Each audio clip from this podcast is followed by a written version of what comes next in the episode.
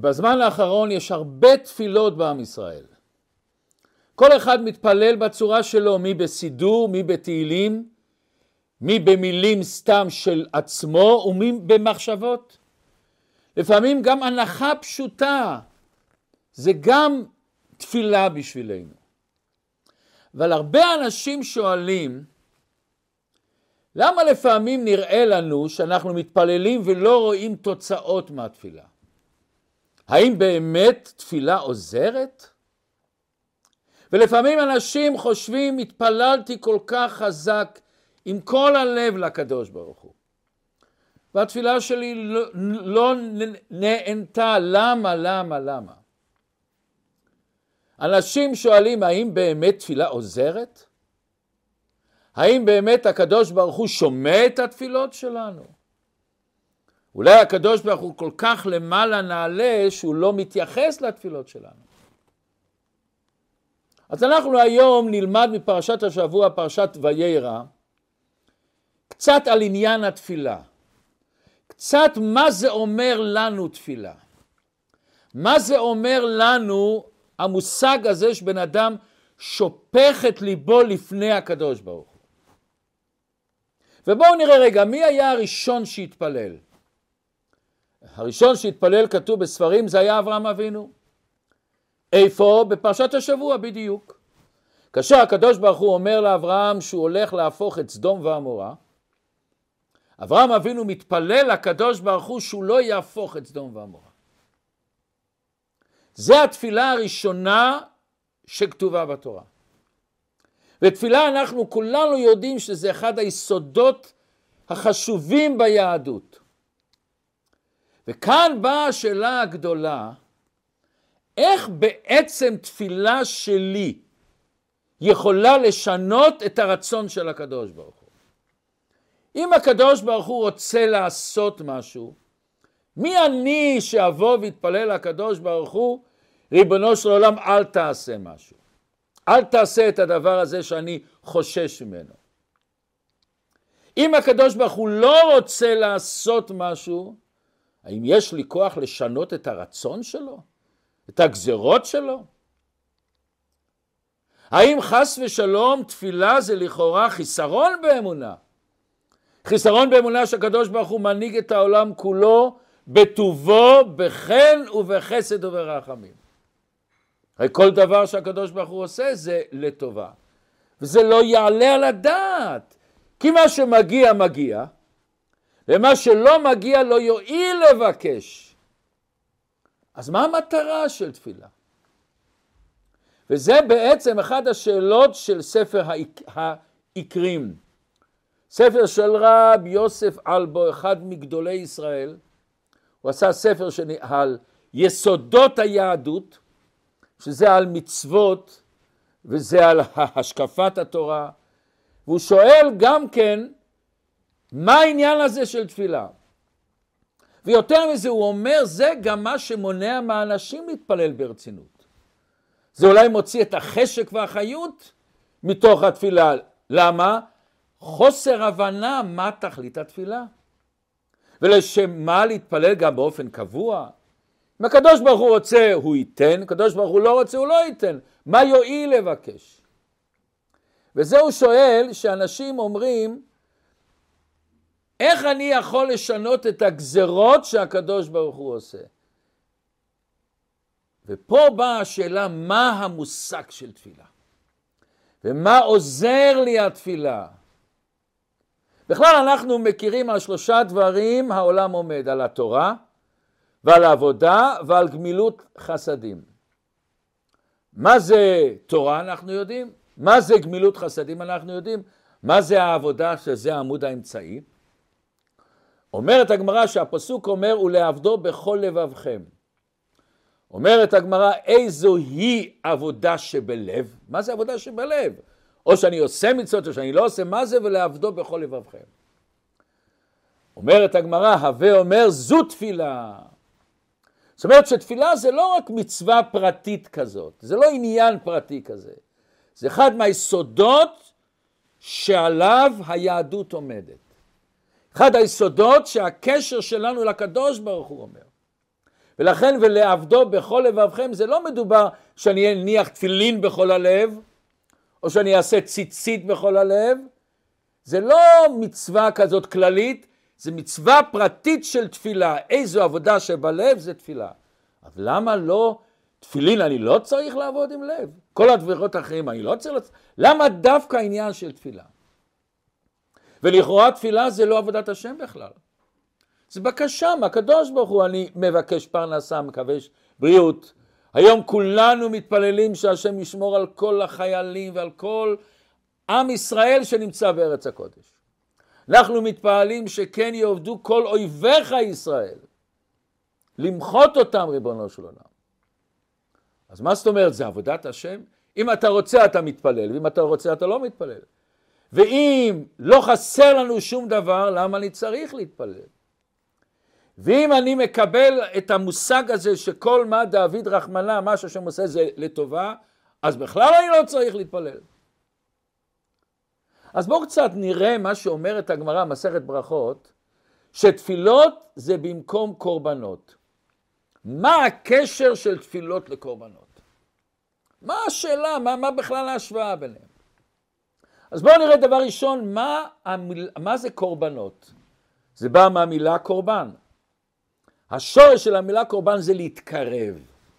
הקורבן מקרב אותנו לקדוש ברוך הוא. הקורבן שאני מקריב קורבן, אני בעצם מתבונן בקשר שלי לקדוש ברוך הוא. אומר הרבה שתפילה זה גם קורבן. למה?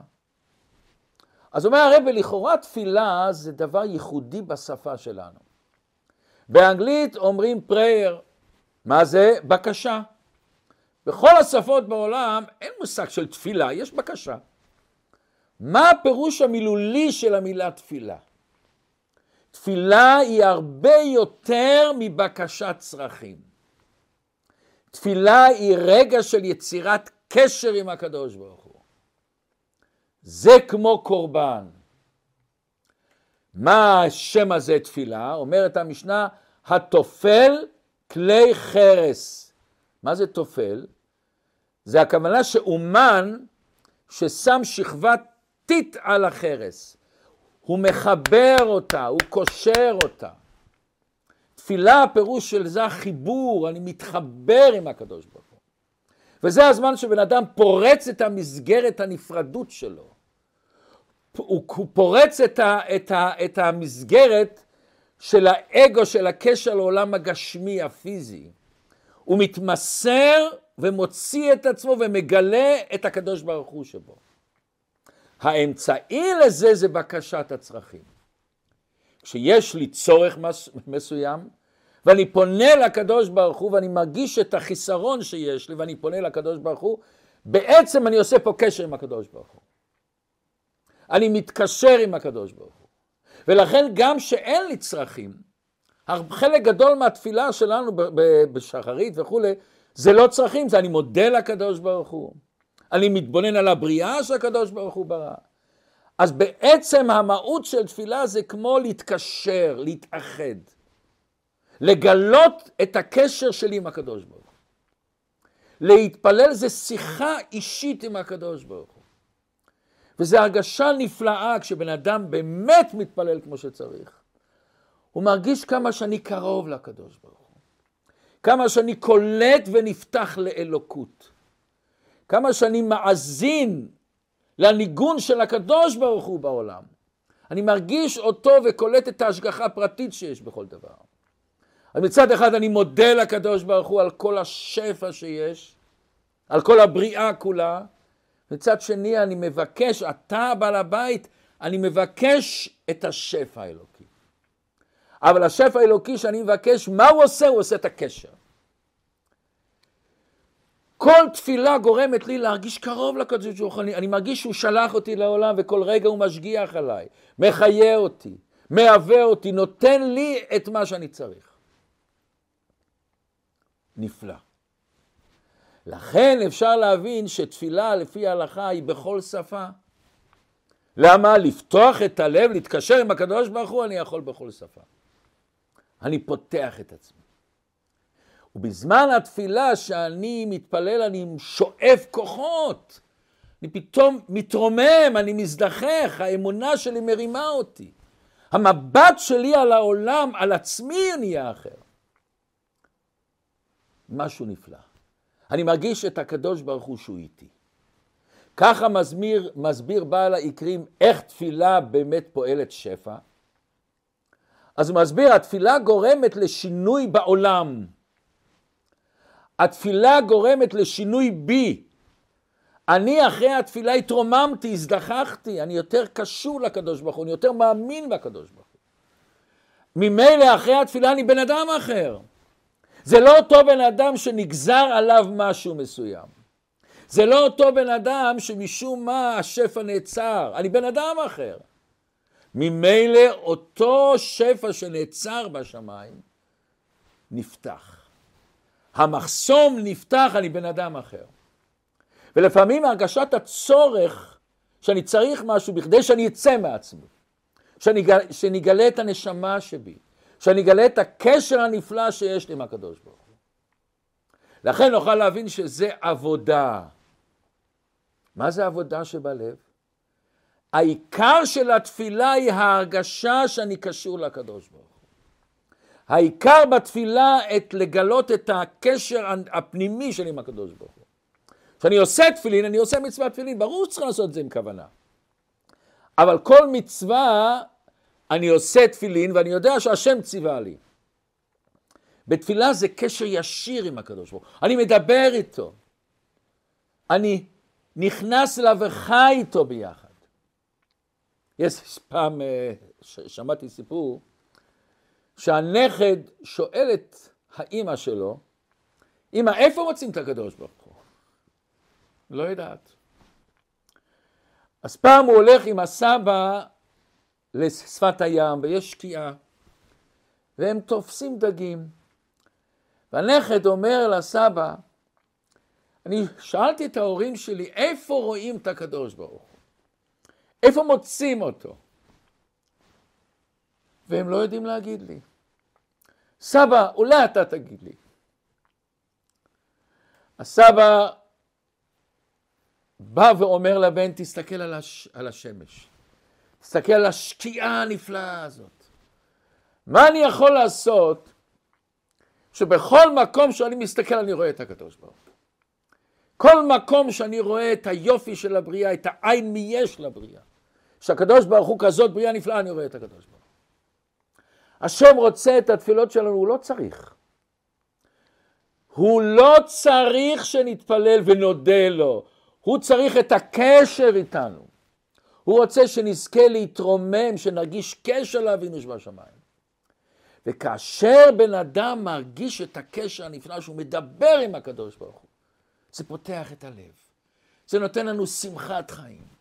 זה נותן לנו הרגשה נפלאה שאנחנו קשורים כל רגע לקדוש ברוך הוא, שיש לי את הנשמה שבי. ולכן התפילה היא בסיס הקשר בין היהודי לקדוש ברוך הוא. היא גורמת להרים את העיניים למעלה ולהבין שהקדוש ברוך הוא הוא הבוס האמיתי בחיים. לפני שנים היה אצלנו פה הרב ניסן מן, מן דל. הוא אחד שעבר את השואה, עבר uh, סיפור שלם הוא עבר. והוא סיפר שבסוף בסוף השואה הרי הלכו את המסעות הארוכים שהנאצים סחבו את האנשים קילומטרים קילומטרים והרבה הרבה יהודים נהרגו במסעות האלה. הוא אומר הייתי נער צעיר והתמוטטתי, לא היה לי כוח ללכת, לא היה לי כוח ללכת. וסחבתי את עצמי וסחבתי את עצמי. וכל הזמן בראש שלי דאגתי, אם אני אמות, יזרקו אותי פה, איך יהיה מצבה, איך יהיה קבר, איך ידעו שאני נקבר שם. ונסחבתי. ואיזה מישהו ש... שעודד אותי גם. אבל באיזה שלב הרגשתי, אני נופל.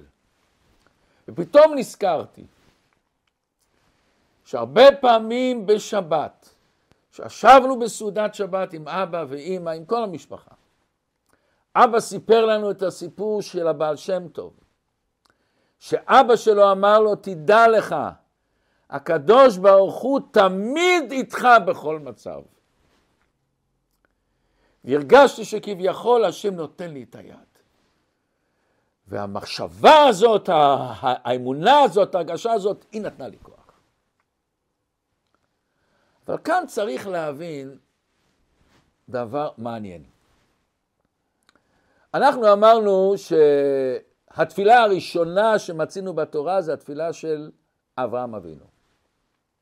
מה אברהם אבינו התפלל להשם? שהוא לא יהפוך את סדום ועמורה. ולכאורה כאן זה לא מובן. הרי בעצם השם לא שמע את התפילה של אברהם אבינו. אם כן, למה זה צריך להיות המקום הראשון של תפילה? עוד יותר מזה, התורה אומרת שהשם אומר, המכסה אני מאברהם את, את אשר אני עושה.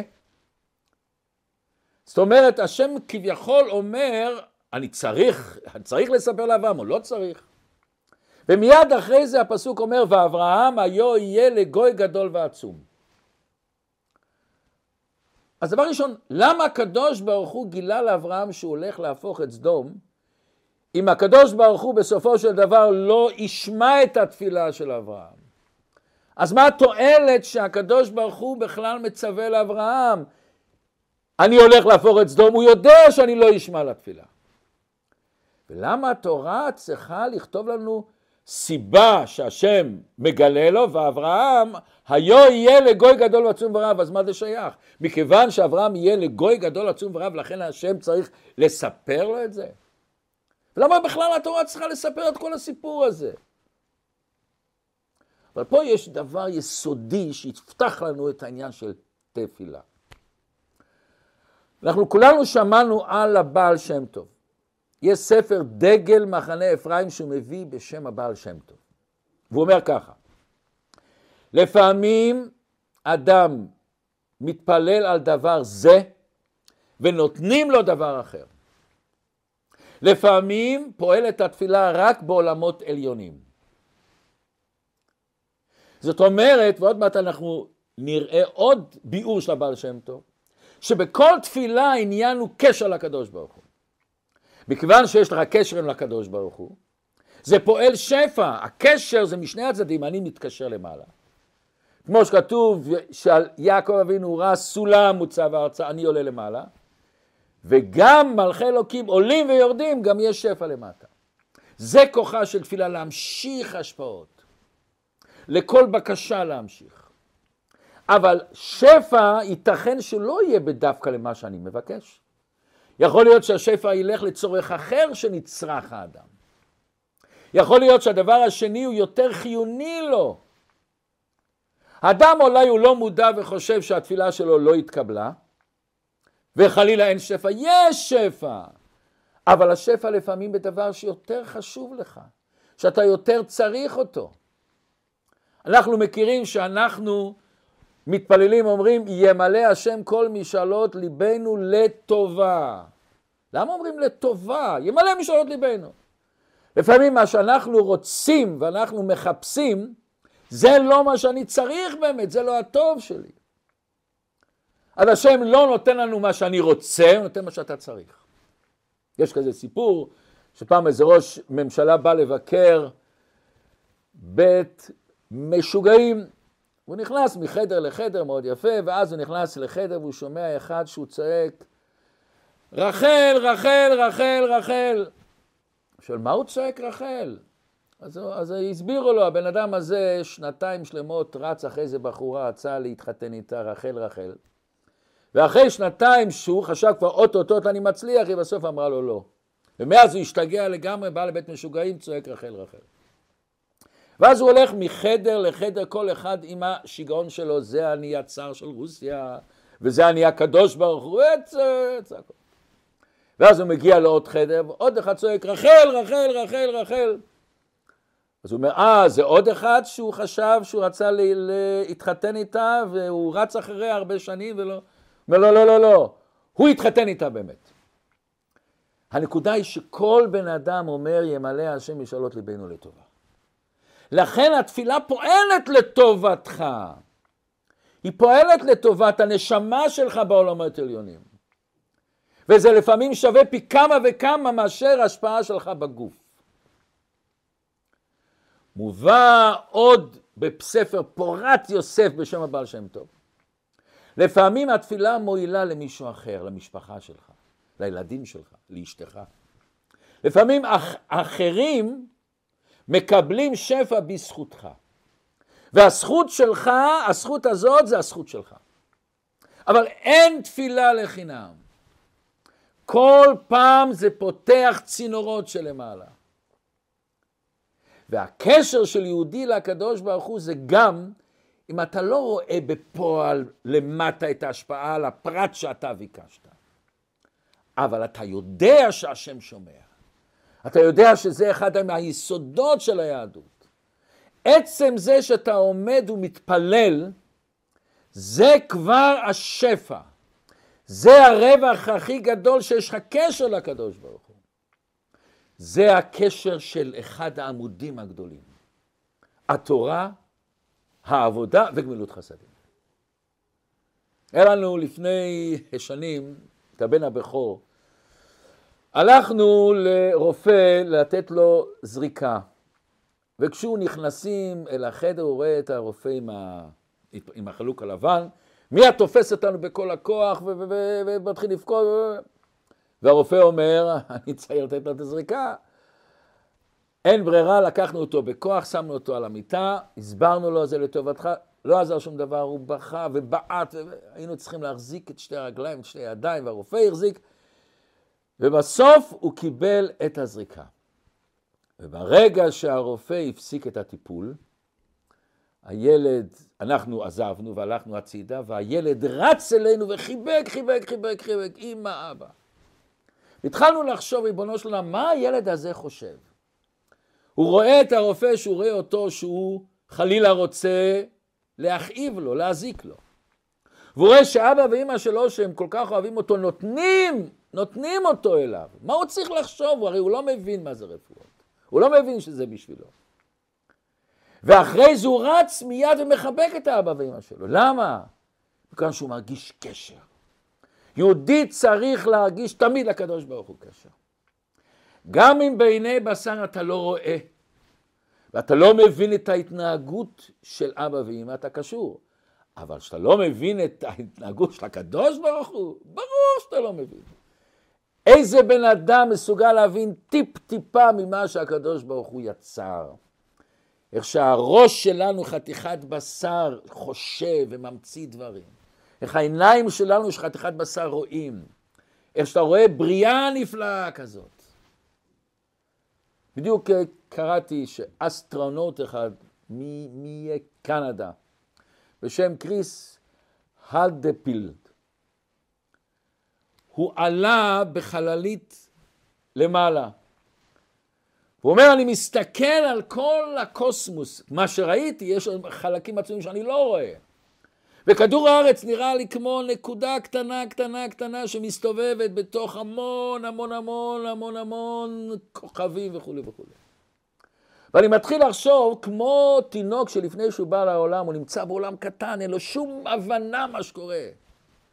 אין לו שום יחס למה שקורה, הוא לא מבין שום דבר. הוא רואה עולם קטן קטן. אנחנו פה רואים עולם קטן קטן, גם את העולם, מישהו שמבקר את כל העולם רואה עולם קטן. הוא אומר, פתאום אני רואה איזה יופי עצום, איזה מערכת שלמה, הכל מסודר ומאורגן. פתאום נראה לי שהעולם שלנו הוא קטן. פתאום נראה לי שכל הצרכים שלנו וכל הדברים שיש לנו הוא כלום. ונראה שהקדוש ברוך הוא, ההשגחה הפרטית הזאת של הקדוש ברוך הוא. על הדברים הקטנים הקטנים האלה שלכאורה, לכאורה אין לזה ערך כלפי היחס הגדול. פתאום אתה רואה את ההשגחה הפרטית של הקדוש ברוך הוא. פתאום אתה רואה שכל פרט ופרט זה חלק ממערכת עצומה. אבל כשנעיין יותר בעומק, נראה שבאמת התפילה של אברהם אבינו פעלה פעולה כאן בעולם הזה. זה לא רק פעל בעולם הרוחני, זה לא רק פעל לאנשים אחרים, זה פעל פה בעולם הזה לאנשי סדום. מה זה פעל לאנשי סדום? הרי סדום גמרנו, הייתה מהפכת זמר. יש ספר נפלא בשם מגלה עמוקות. רב נוסן נוטה שפירא מקרקוב. הוא נפטר בה' שצ"ג והוא נקבר בקרקו. אני הייתי בבית הקברות שלו, אחד מגדולי ישראל העצומים. חיבר ספרים נפלאים, והוא היה מחשובי המקובלים בתקופה שלו. והוא נקרא מגלה עמוקות על שם הספר. הוא אומר ככה, בחטא עץ הדעת התקלקלו ארבע דורות, אנוש, מבול, הפלגה וסדום. זאת אומרת, הרי מהאדם הראשון באו הצאצאים שלו. ברגע שהאדם הראשון אכל מעץ הדעת, הוא פגם בכל הארבע ארבע דורות האלה. הוא אומר, וכולם נתגלגלו במצרים להזדחך בכור הברזל. מצרים, שבני ישראל היו במצרים, כתוב שהם הלכו לגלות, אבל דווקא שם הם הזדחכו. דווקא שם זה שהם נשארו יהודים, ולא שינו את שמם, שפתם, הם לא הת, הת, התבוללו. המון דברים הם עשו גם בגלות העצומה הזאת של מצרים. שם הם הזדחכו, שם הם צמחו. ולכן בסוף הם יצאו ממצרים וקיבלו את התורה. אז בעצם כשאנחנו אומרים יציאת מצרים, אנחנו מכירים שכתוב שהיה ארבעה גאולות. אנחנו אומרים שכתוב והוצאתי אתכם מתחת סבלות מצרים והצלתי אתכם מעבודתם וגאלתי אתכם בזרוע נטויה ולקחתי אתכם. זאת אומרת, יש לנו ארבעה לשונות של גאולה. ולכן אנחנו שותים בפסח בליל סדר ארבע כוסות כנגד ארבעה לשונות של גאולה. מה זה ארבע הגאולות האלה? זה הארבע דורות האלה שהזדחכו במצרים.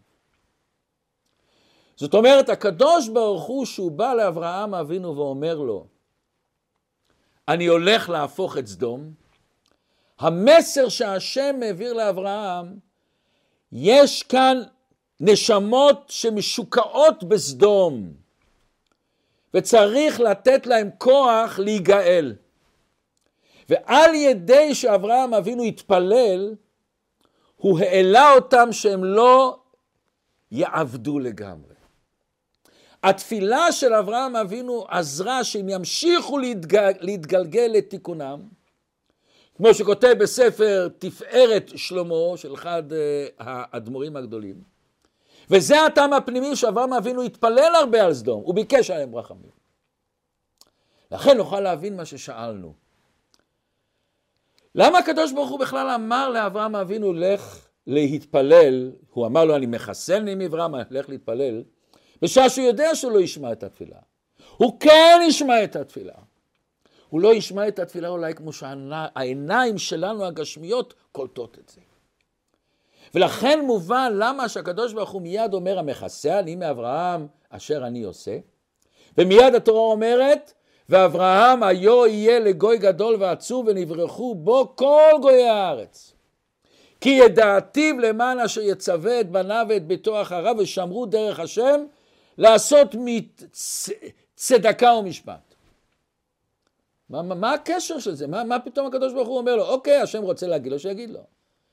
השם הודיע לאברהם אבינו על הפיכת סדום. והשם אומר לו, תתפלל עליהם, למה? הם יעלו לי לקדושה.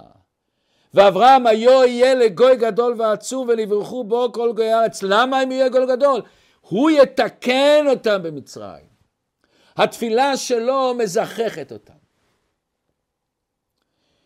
עוד יש ביאור נפלא שכתוב בפרי לצדיק. אחד רבי צדוק הכהן, אחד מהאדמו"רים הגדולים שהיה בעם ישראל.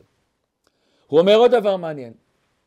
התפילה של אברהם אבינו עזרה, כמו שכתוב, להציל את לוט. מה לוט? לוט יצא ממנו דוד המלך. כמו שכתוב בספר התהילים, מצאתי את דוד עבדי. אומר המדרש, איפה מצאתי את דוד? בסדום. וידוע שדוד המלך הוא בעצם שורש התפילה. איך, איך הוא אומר? ואני תפילה. הוא היה שליח ציבור של כל עם ישראל. אז בעצם אנחנו רואים דבר נפלא, איך שהמעגל נסגר. השם אומר לאברהם, משהו שאני לא מבין, אבל יש כאן משהו לטווח רחוק. השם אומר לאברהם, תיתן בהם בסדום, אנשי סדום, כוח שיוכלו להזדחך. ואז אתה תהיה לגוי גדול, אתה תצווה את עם ישראל איך הוא צריך להתנהל. בתפילה הזאת הוא הציל את לוט, שאותו לוט יצא ממנו דוד המלך.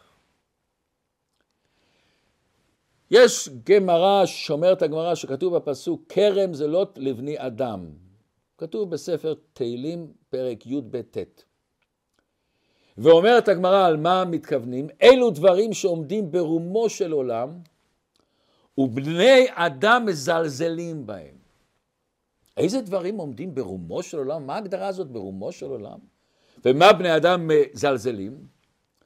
אומר רש"י, כגון תפילה שעולה למעלה. רש"י אומר, התפילה עולה למעלה. כל תפילה שבן אדם מתפלל בכוונה והוא מדבר מעומק הלב שלו, היא נמצאת למעלה, היא לא הולכת אף פעם לאיבוד. אבל הרבה פעמים אנשים מזלזלים בהם.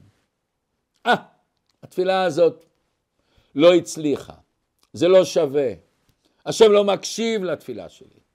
אני כל כך שפל, השם לא, לא שומע את התפילות שלי.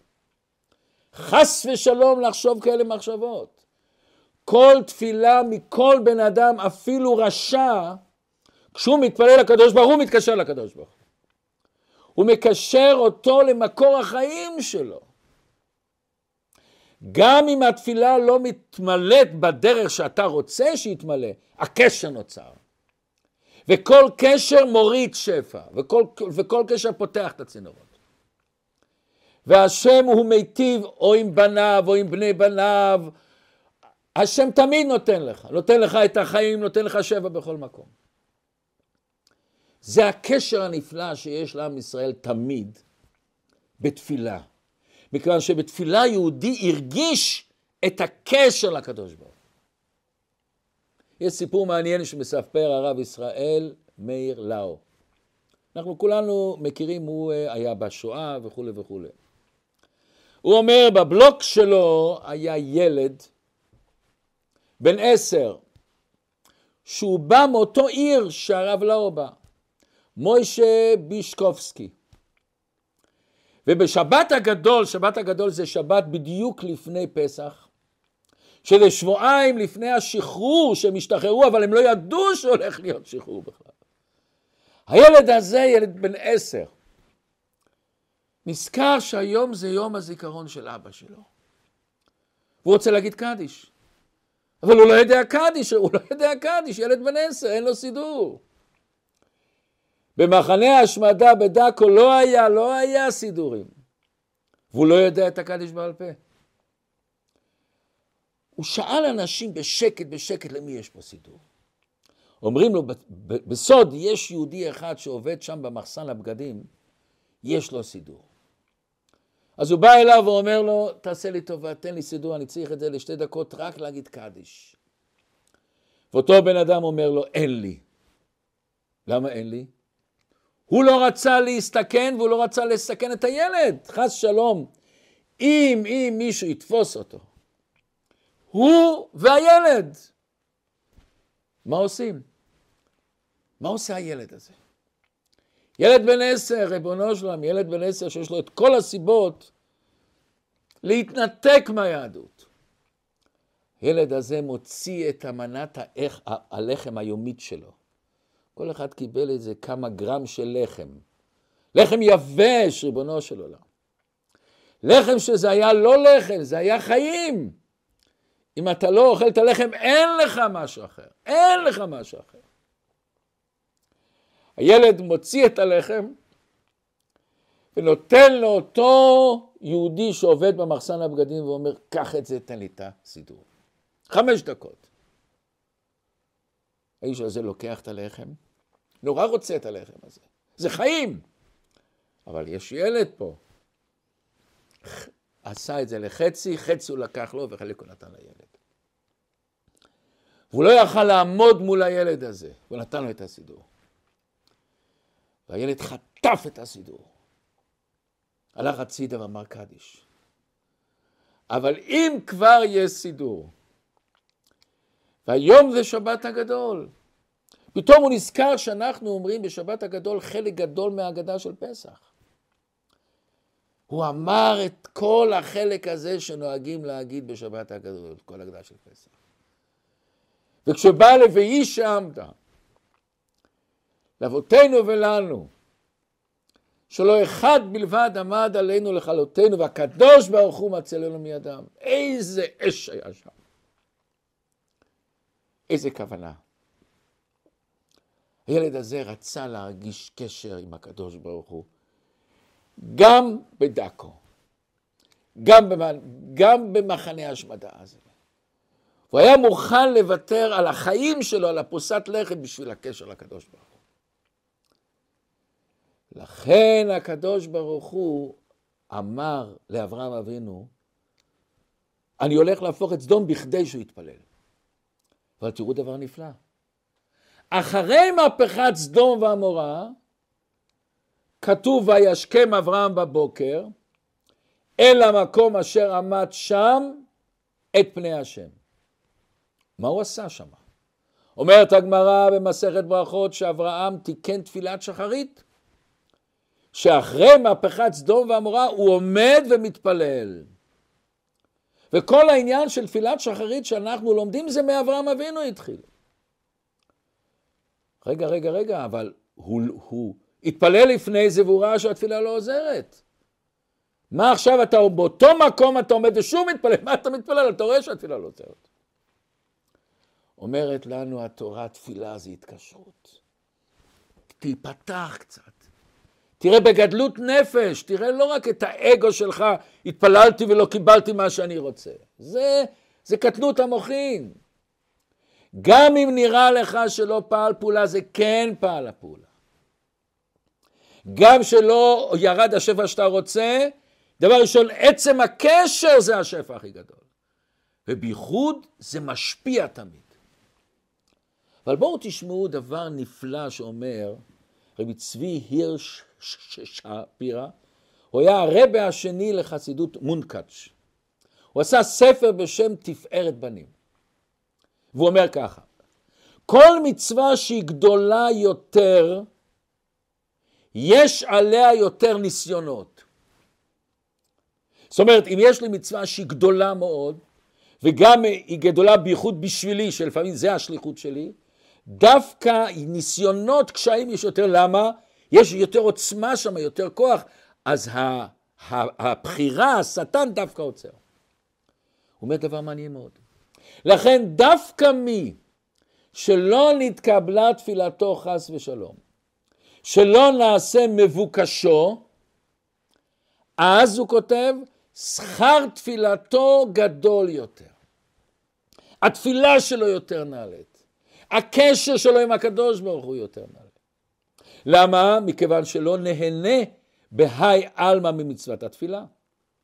הוא התפלל, ואולי הוא לא נהנה ממה שהוא רצה להתפלל. וואו, אתה מתפלל עם כל הלב, ואחרי התפילה שאתה לא מקבל אתה גם נהנה מהתפילה? זה תפילה עצומה. על כן כשרואה, הוא אומר, שאין תפילתו נתקבלה חס ושלום, והוא ממשיך להתפלל, שכרה גדול מאוד. ופועלת למעלה יותר ממה שאם התפילה כן הייתה נשמעת, מתקבלת. ואם נראה לאדם שיש לו מניעות ועיכובים, לא מתחשק להתפלל, אין לי חשק להתפלל, אני יבש, זה לא יעזור, זה מפריע לי, אני צריך לעשות את זה, צריך לעשות את זה. ועם כל העיכובים והמניעות הוא לא מונע את עצמו מלהתפלל, הכוח שלו, השפע שלו, הקשר שלו לקדוש ברוך הוא, הוא הרבה יותר גדול. העוצמה שלו בתפילה הרבה יותר גדול. ואנחנו מכירים שמשה רבנו רצה להיכנס לארץ הקודש, התפלל ואתחנן, ואתחנן. כמה התחנן? 515 תפילות. כמניין ואתחנן. ואז אומר לו הקדוש ברוך הוא, רב לך, אל תוסף דבר עליי עוד בדבר הזה. ומשה הפסיק להתפלל. באה שאלה עצומה פה. למה הקדוש ברוך הוא לא אמר מיד שמשה התחיל להתפלל, השם היה אומר לו מיד, רב לך, אל תתפלל, נגזרה הגזרה, אתה לא תוכל להיכנס לארץ הקודש. למה השם נתן למשה להתפלל 515 תפילות, ובסוף הוא אומר לו, רב לך, אל תתפלל, הגזרה נגזרה. למה? כל תפילה ותפילה, יש בה פעולה, יש בו קשר עם הקדוש ברוך הוא. כל תפילה ותפילה מורידה שפע. הקדוש ברוך הוא לא רצה לוותר למשה על החמש מאות וחמש עשרה תפילות, על הבית חנן הזה. זה לא בשביל שהוא ייכנס לארץ, לא. אבל כל תפילה של משה רבנו יכולים להבין איזה שפע זה הביא לעולם. איזה התעלות זה הביא לעולם. איזה קשר יש לקדוש ברוך הוא. וזה מה שרש"י אומר, תראו איזה יופי. רש"י אומר רב לך, מה הפירוש רב לך? אומר רש"י, הרבה מזה שמור לך. רוב טוב הצפון לך. השם אומר למשה, רב לך, זה לא תפסיק, זה מספיק בשבילך. לא, לא, לא, רב לך, יש לך הרבה יותר ממה שאתה רוצה. הרבה יותר מהשפע שאתה מבקש יהיה לך.